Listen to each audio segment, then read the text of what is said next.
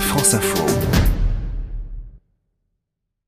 Bonjour Émilie Gautreau. Bonjour Victor, bonjour à tous. Avec vous, on va s'intéresser à cette toute dernière euh, résidence donc de Léonard de Vinci. Il y a passé euh, les trois dernières années de sa vie. Expliquez-nous euh, ce Clos Lucé à Amboise. Le château du Clos Lucé se trouve en centre-ville d'Amboise, un petit château de briques roses et de pierres de tuffeau, entouré d'un parc de 7 hectares. Le lieu a 800 ans.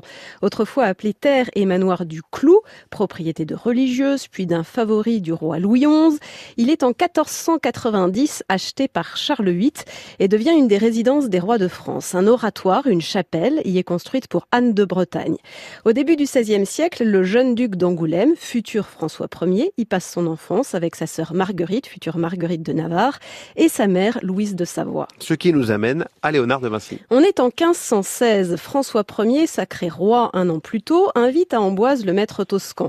L'artiste et inventeur qui a alors 64 ans traverse les Alpes à dos de mulet en emportant ses sacoches, ses carnets, ses croquis, ses dessins, les futurs codex, et trois tableaux, la Vierge, l'Enfant Jésus et Sainte Anne, Saint Jean-Baptiste et la Joconde, qui se trouvent aujourd'hui tous les trois au Louvre.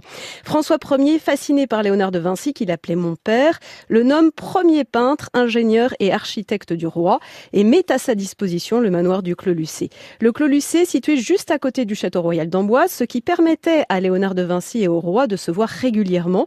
Une galerie souterraine reliait même les deux édifices. Et on l'a dit, c'est donc au Clos Lucé que Léonard de Vinci a passé ces dernières années. Qu'il crée, qu'il invente, qu'il imagine la cité idéale de Romorantin, l'escalier à double révolution du château de Chambord, entre autres, où met en scène décors, machines, tissages pour agrémenter les fêtes royales.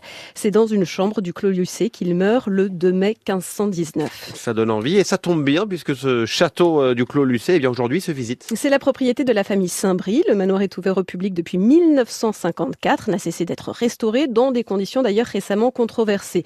On peut y voir ou y imaginer tout ce qu'on a évoqué, le pigeonnier du manoir du Clou, l'oratoire d'Anne de Bretagne, la chambre de Marguerite de Navarre et une reconstitution de l'atelier de Léonard de Vinci.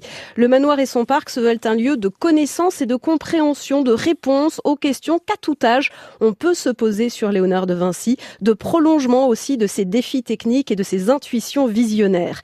Le château a déjà accueilli depuis le début de l'année 100 000 visiteurs fréquentation en hausse de 20% par rapport à l'année dernière à la même époque, alors que les commémorations qui entourent le 500e anniversaire de la mort de Léonard de Vinci ne commencent officiellement qu'aujourd'hui. Merci beaucoup, Émilie Gautreau, pour cette véritable visite guidée euh, du Clos Lucé, ce château où a donc euh, vécu Léonard de Vinci. Il y a passé les trois dernières années de sa vie.